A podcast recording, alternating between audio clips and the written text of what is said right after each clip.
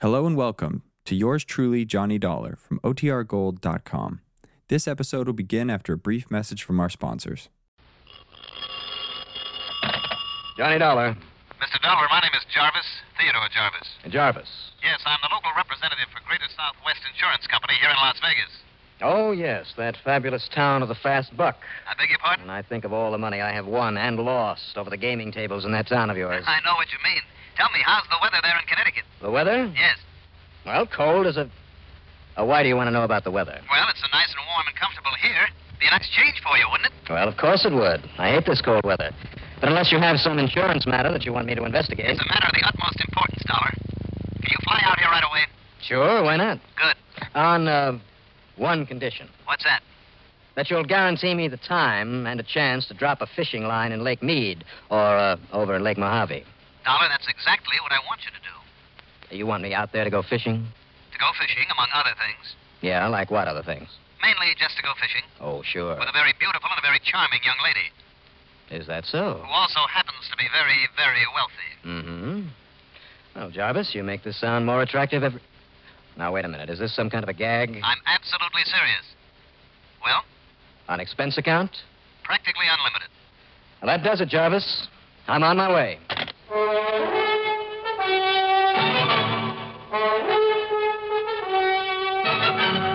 CBS Radio brings you Bob Reddick in the exciting adventures of the man with the action packed expense account, America's fabulous freelance insurance investigator. Yours truly, Johnny Dollar.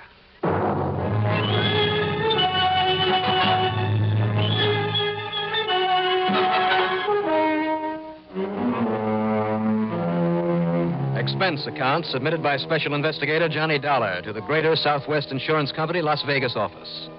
Following is an account of expenses incurred during my investigation of the very fishy matter.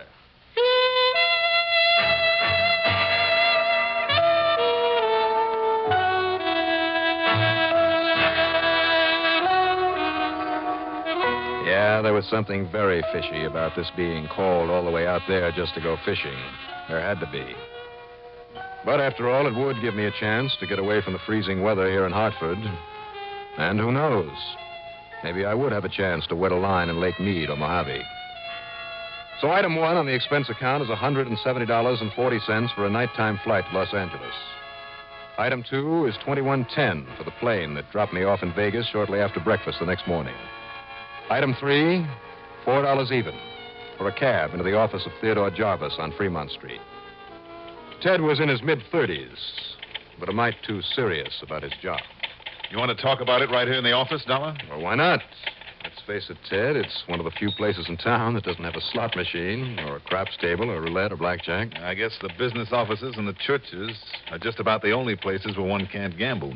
Fortunes are won and lost every day here in Las Vegas, Dollar. Yes, I can believe that. Which is one of the reasons you're here. Oh, I thought it was to go fishing. It is.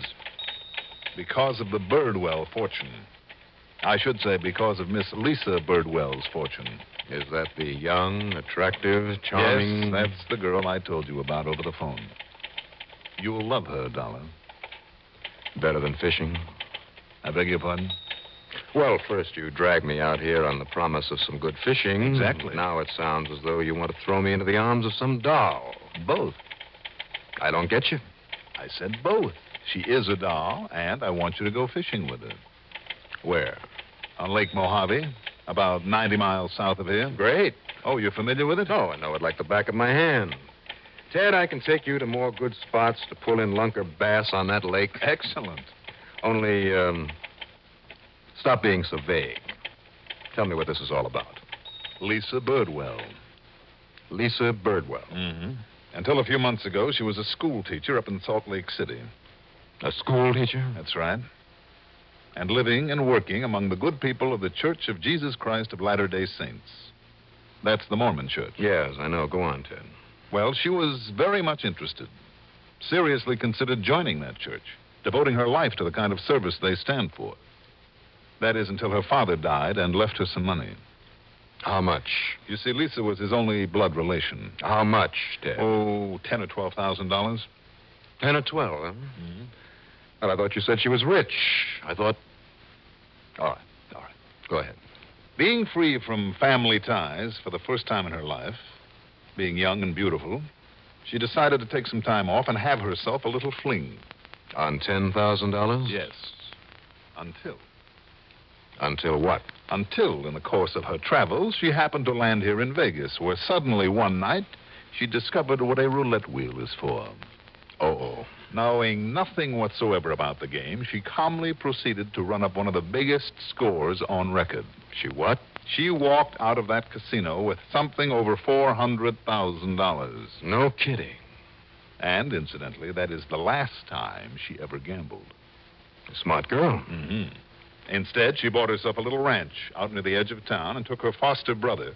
That's her only living relative. His name is uh, Tony Birdwell. Yeah. Took him along to sort of manage the place. And now, well, she's just making the most of life, enjoying it to the fullest. Who wouldn't?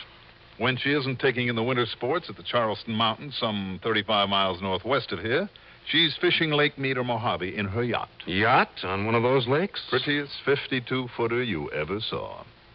Right now, she has it down on Lake Mojave. Beautiful yacht, beautiful girl, lots of money. Let's go fishing. Exactly. But uh, why? I mean, from your standpoint. Because of that foster brother. Because if anything happens to her, he'll get everything she has her money, the ranch, and some 120000 of insurance. Are you trying to say you think he'd kill her for it? He himself? Never. He's not man enough. Well, then what But are- have somebody else do it for him? Yes. Okay. Who? That's what I hope you can find out for us, Johnny. Before it's too late. That's why you've got to get down to Lake Mojave right away. Why? Because Tony has already arranged for Lisa to be murdered.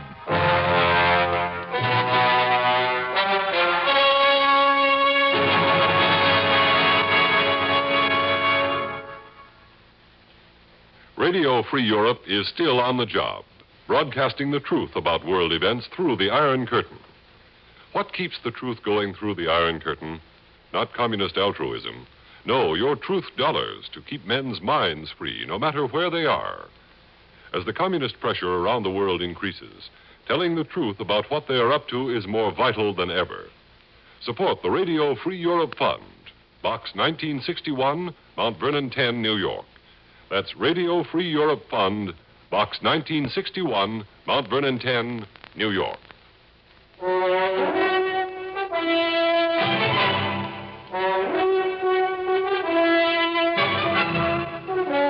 Tell me, what makes you think that this brother, this foster brother Tony, has arranged to have Lisa murdered? Think? I'm sure of it. Why? Because of one of those things that can happen only once in a million times, Johnny. Go on. Last night I tried to call Lisa at the ranch. The phone out there was in use, but instead of getting a busy signal, I could hear this voice. Tony's voice on that phone. He was saying. Okay, okay, just shut up and let me talk. Lisa's on her way down to the lake now, to Lake Mojave Resort. She plans to stay out on the boat several days with some friends, she told me. So you'll be along. You'll be one of them. But you don't get the ten grand until she's dead. So just make sure you do it right. I see. And you're sure it was Tony's voice, Ted? Yes. Could you recognize the voice of whoever he was talking to? Well, that's where I goofed, Johnny. I'm afraid I kind of gasped or something, and he must have heard me because he hung up. Mhm. Fishing with some friends down there, including whoever he was talking to. Yes. In other words, one of the people aboard that boat with her is there to kill her. That's right. Well, have you any idea? Right after I called you in Hartford, I called the Lake Mojave Resort and I talked to her.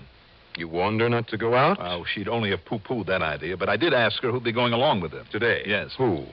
Well, as usual, a real mixed crowd. And I've checked on all of them. Who, Ted? Jim Faree, a dealer at one of the casinos here in town. Marie. Yes, he's a drifter, not too good a reputation. And? A girl named Sadie Reese. She's a. Well, call her a B girl. That's putting it kindly. For one of the questionable saloons in town. And? A Miss Clara Hinckley, A visiting school teacher that Lisa picked up somewhere. A school teacher on vacation at this time of year and here in Vegas? I wondered about that, too. Then there's Charles Schroeder. He's an elder in the Mormon church. An old friend from Salt Lake City. Uh, I think she met him here in town. And? Paul Holder. Now, who is he? He's the nice young kid who runs the boat for her. The rest of the time, he acts as a kind of a handyman at the ranch. Paul Holder. Yes. Pretty well mixed up crowd. Then she always puts her parties together that way. Who else, Ted? That's all. But one of them is there to kill her. So the sooner you get down there, Johnny. Ted, I'm on my way.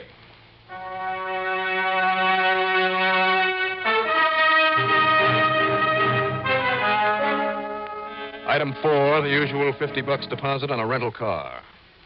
I burned up Highway 95 through Henderson, Boulder City, and Searchlight, and then cut east on 77 to Davis Dam. There I turned north for three miles to Lake Mojave Resort. My old friend, Ham Pratt, general manager of the resort, was in his office down over the dock. And as always, when I told him what my job was, Ham offered 1,000% cooperation. Yeah, Johnny, Elise Bird Wellner party took off only a couple of hours ago, and with enough groceries aboard that big cruiser to keep them for a week. Now, how'll I spot that boat out there on the lake, Ham? Lisa, you can't miss it. It's beauty. All 52 feet of it. No other cruiser that big on the lake. And she uses that for fishing? And for living on when she's here, she and her friends. Any idea where she might have headed? Probably up toward the Big Basin, 10, 12 miles up. Okay, then. And she always does a lot of fishing in the, uh, the big coves on this side of the lake below the basin. All right, then, that's where. I- No, wait a minute. Yeah, Johnny? Are those people with her? Yeah. There's Jim Faree and Sadie Reese. You can have 'em both for my money. A Miss Clara Hinckley. Well, she's a school teacher, like Lisa used to be. Yes, I know. And a Charles Schroeder. Understand, he's an elder in the Mormon church. And they are all with her. Yeah. When did they get here, Ham? Bill came last night, shortly after she did. And who of them got here last? Well, as far as I know, they all came about the same time after dinner. Well, and that's no help. Except for Paul, of course. Paul Holder. Yeah, he's the nice kid that works on her ranch, comes down here to run the boat for her. Yeah, so I understand. I didn't see him arrive, so uh, must have been well after midnight. I see. Okay, Ham, I'll need a boat. Well, I got one tied up to the dock with a 40 horse motor on it you can use. Oh. Also, a flock of fishing tackle. Have my outfit. Welcome to it. And I need a nice string of fish. Oh? Yes. Well, that's easy. Is it? Your pal Buster Favor has a has a bunch of lunkers in the live box tied up under the dock. Then let's go.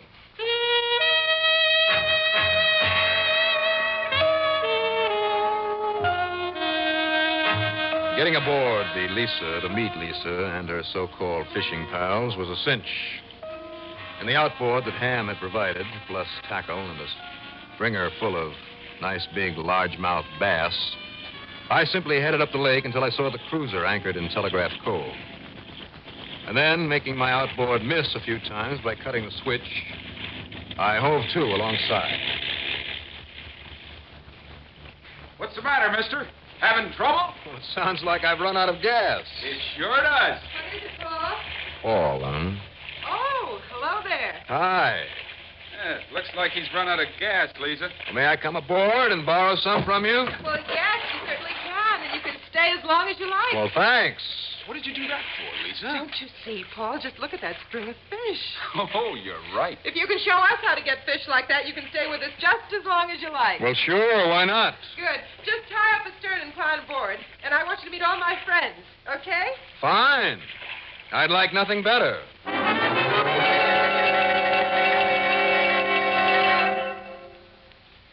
They'll be making music again on Arthur Godfrey time tomorrow. The they in question are the fabulous Kirby Stone Four, keeping the air full of songs beginning tomorrow on Arthur's show. Dick Hyman's The Man with a Band, and for ditties from the distaff side, there's velvet voiced Miss King Ling.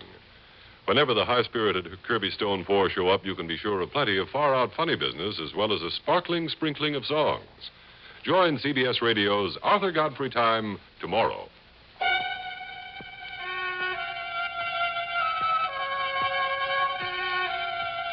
I spent the rest of the day there aboard Lisa's cruiser, telling Paul Holder where to anchor over some of my pet fishing spots. Luckily, they all paid off.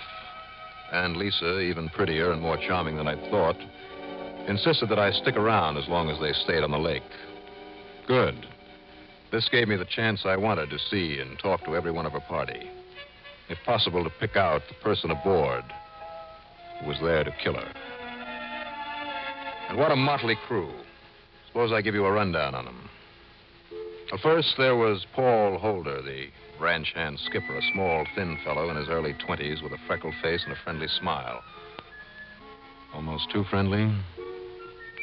No, maybe I was misjudging him. Maybe. There was Jim Faree, the gambler, tall, dark, suave, and good looking. And I had no doubt that he'd do exactly what he said he'd do. sure, Johnny. I'd kill my own mother for a prize. You think I'm kidding? As for Sadie Reese, well, what a cheap dame like this was doing aboard a Oh, yacht. I said, sure, Lisa, as long as my good looking friend Jim here is along. Bait up my hook for me, will you, Jimmy? Old Clara Hinckley, the retired schoolteacher who fished alone because nobody could stand her shrill and dull and constant yakety yak. I'll never forget the time we had the second grade picnic. It was May, or maybe it was June, I guess. Anyway, it rained. And on and on and on about the dear, darling second graders to whom she taught reading, writing, and arithmetic. And finally, Charles Schroeder, who didn't fish but spent most of his time with Lisa, talking earnestly with her, occasionally reading a passage from the Book of Mormon that he carried with him. I set down my rod and joined them. Read it, study it, believe in it, my dear.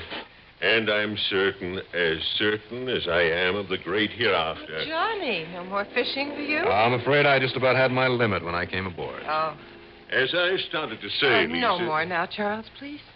As you wish, my dear. My, I'm glad we found you stuck in that cove, Johnny. Well, so am I, Lisa. You've brought us wonderful fishing luck. Look at all I've, I've caught. You're an excellent guide, my boy. Thanks, Charles.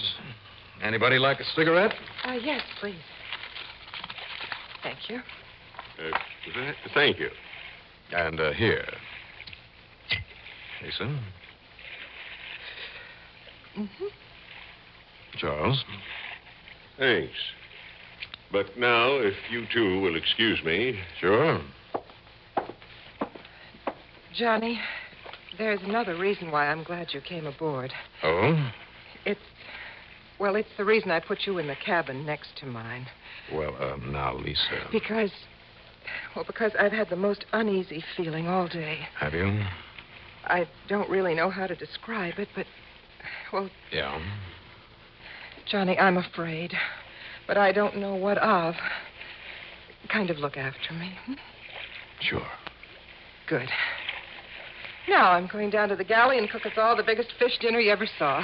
All right? Uh, Lisa, Yes? Johnny? nothing. Go ahead, I'm starved.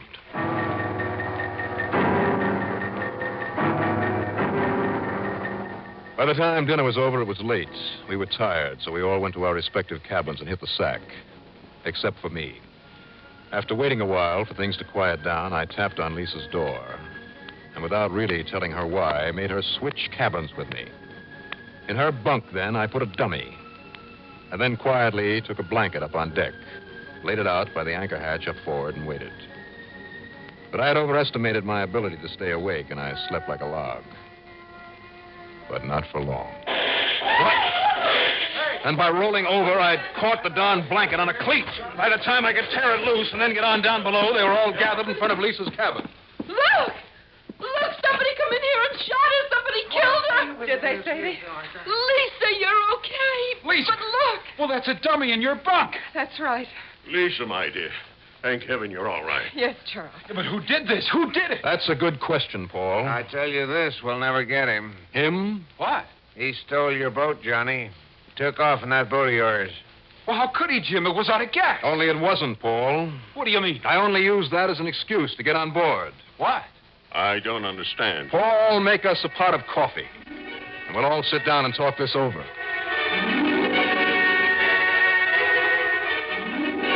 You other words, my real reason for coming on board this boat was to protect Lisa from what almost happened. I see. A private eye. An insurance investigator, Jim, looking out for a client. More coffee, Sadie? Sure, baby. I mean, Johnny. Yeah, I can use some more of that, too. Paul, maybe you better make some more. It's already on, Lisa. Charles? Uh, thank you, yes. All right. Now, this murder was attempted by one of us here in this cabin. Wait. What? By the one complete phony among us. But your boat was stolen. No, no, Jim. It was cut loose by somebody in this cabin to throw the rest of us off the track. Maybe. Did you hear the motor on it? Well, no. All right, then. Now, Jim, it's obvious, I think, that you're what you say you are a gambler with a fast eye for a buck. And you probably have a record, don't you? So what? Now, had this murder been gotten away with, you'd be the number one suspect, wouldn't you? And now you look and here, you- Sadie? Well, there's nothing phony about you. Now, what do you mean by that, Johnny? Well, let's not go into that. Uh, Miss Hinckley? Well, certainly we can eliminate you. Really, Mr. Dollar? As for you, Paul. Now, you look here, Johnny. Just keep your shirt on. Yeah, but if you're trying to say that- All I said was there's a phony among us. And there he is. What do you What- mean? Lots Are you looking at me, young man? Johnny. Why not, Charles? After all, you're it. You don't know what you're talking about. Shall I prove it? You have proof? All I need. I see. Stand back there, all of you. That is that the gun you used on that dummy thinking it was Lisa? Yes. Yes, and it's reloaded. There's a bullet for every one of you. I see. More coffee, Charles? What I do, Mister? Ah, sorry I broke that pitcher on. Nice work, Paul. Johnny, how did you know? An elder of the Mormon church, huh? And he accepted and smoked a cigarette out there on the deck this afternoon? Why, yes, he did. But Mormons don't smoke, That's right. and they don't drink coffee. They don't take a stimulant of any kind. So now, if we can get him to talk, rather than have us toss him overboard, shall we bring him to and try it?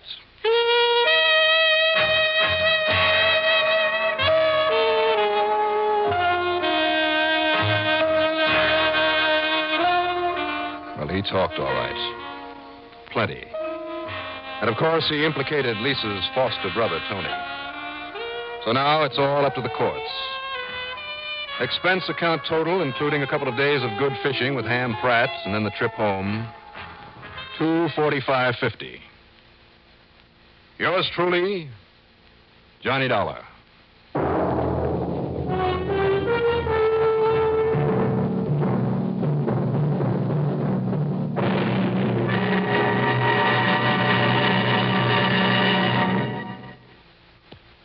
Now, here is our star to tell you about next week's story. Next week, well, believe it or not, I go to jail. Fact. And I don't mean just to pay someone a little call. No, I get thrown into the clink, and for what I have to admit is plenty good reason. And then, believe this or not, I engineer a highly unsuccessful jailbreak. Which means, in the end, that luck was with me. Because if the break had succeeded, I wouldn't be around to tell you about it. Join us, won't you? Yours truly, Johnny Dollar.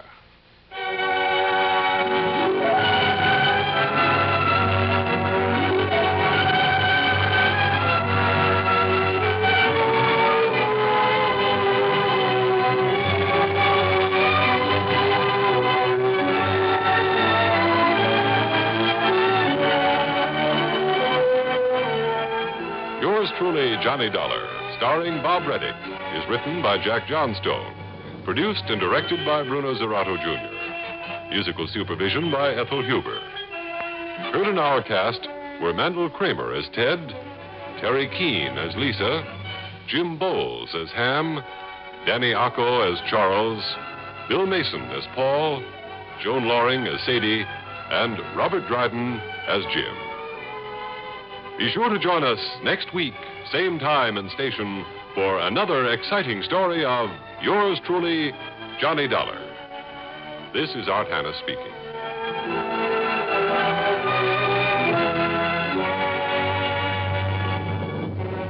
France in Focus. David Schoenbrun's Your Man in Paris, weekdays on the CBS Radio Network.